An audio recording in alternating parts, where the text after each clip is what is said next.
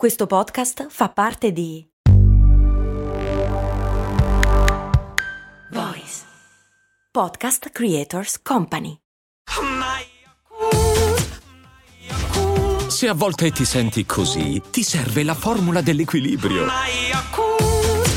Yakult Balance, 20 miliardi di probiotici LCS più la vitamina D per ossa e muscoli. Piccolo disclaimer, se hai la fobia degli aghi o in generale sentir parlare di iniezioni ti triggera malissimo, magari ascolta la puntata di domani, non questa di oggi perché si parla di iniezioni. Nikorasu Kun mi chiede come mai le iniezioni per la circolazione si fanno sulla pancia? E mica solo quelle, aggiungo io.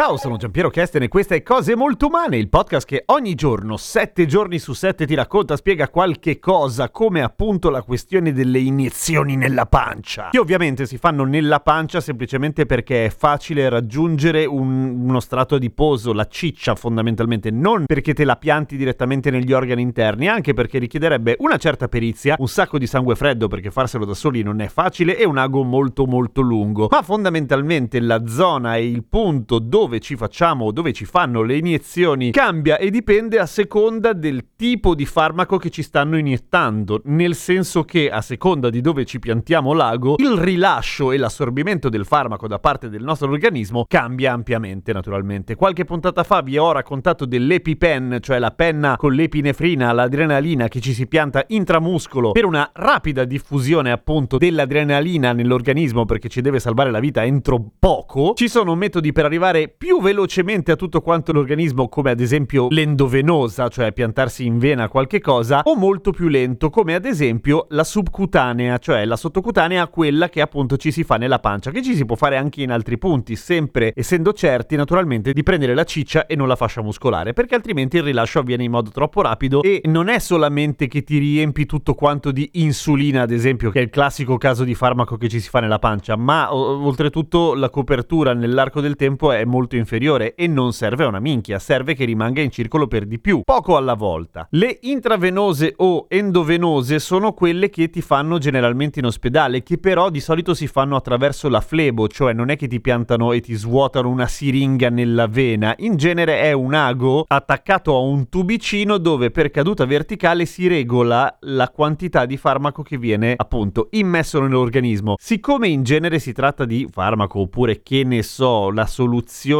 fisiologica perché sei asciutto come un cactus morto da anni, ha la comodità del fatto che si regola letteralmente al secondo, cioè siccome è molto rapido l'assorbimento, entra direttamente nel flusso sanguigno, qualunque variazione nella caduta del farmaco, quindi nell'immissione del farmaco, ha degli effetti immediati. Poi, per quanto riguarda la velocità, c'è l'intramuscolo appunto, la sottocutanea che è quella che ci si fa nella pancia e poi ci sono anche le intradermiche che sta solamente nella pelle, cioè lo strato più profondo ma comunque la pelle. È molto rara, in genere si usa ad esempio per il botox, quelle cose lì che non devono andare ovviamente in circolo perché il botulino è una tossina pazzesca. Ma se vogliamo fare una carrellata di un sacco di altri tipi di iniezioni ce ne sono alcune veramente piacevoli, tipo la intraarticolare che è dentro un'articolazione o la periarticolare che è lì nei dintorni. Poi c'è l'intraossea che arriva al midollo, uh, che ovviamente non è una cosa che ti fai da solo e soprattutto non è una cosa che ti fanno spesso. Così come molto di rado ti capita di dover subire una intraoculare che dicono che faccia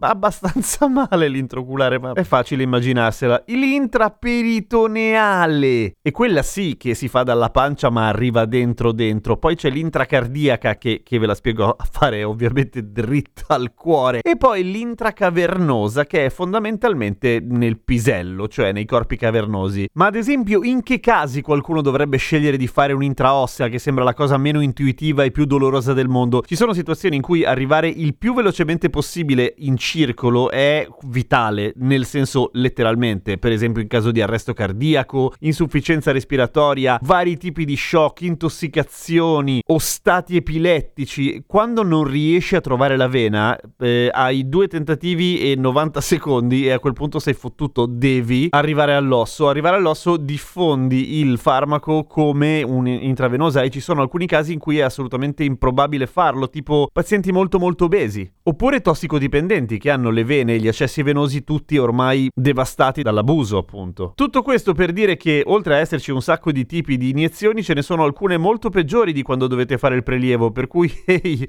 prendetela con filosofia, tutto sommato. Vuoi far cringiare qualcuno quando pensa al dolore di un'intraossea o una intraoculare? Spamma questa puntata e condividila da Spotify. Seguimi su Instagram, sono Radio Kesten. A domani con cose molto umane.